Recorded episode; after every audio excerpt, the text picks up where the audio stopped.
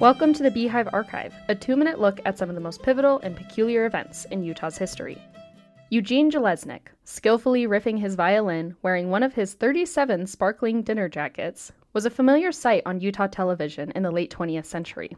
Not just a local celebrity, Jelesnik was a well networked producer who helped Utah's music scene flourish.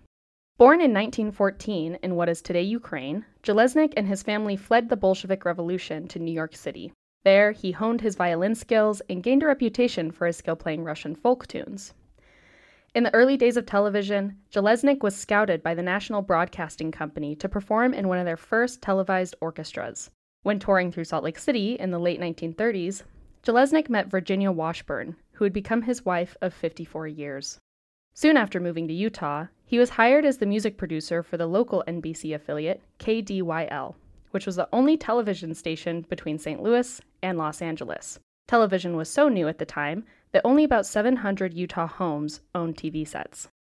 During the 1950s and 60s, Jelesnik served on 19 trips with the United Service Organizations, known as the USO, providing entertainment to American troops during the Korean and Vietnam Wars.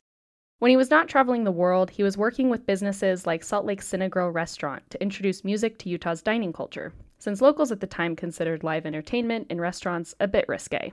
Using his national connections, Jelesnik also put Utah on the map for touring musicians.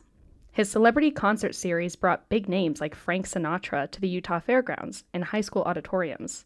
Now that television was gaining popularity, Jelesnik hosted shows on several local stations, interviewing prominent figures like John F. Kennedy and Jerry Lewis.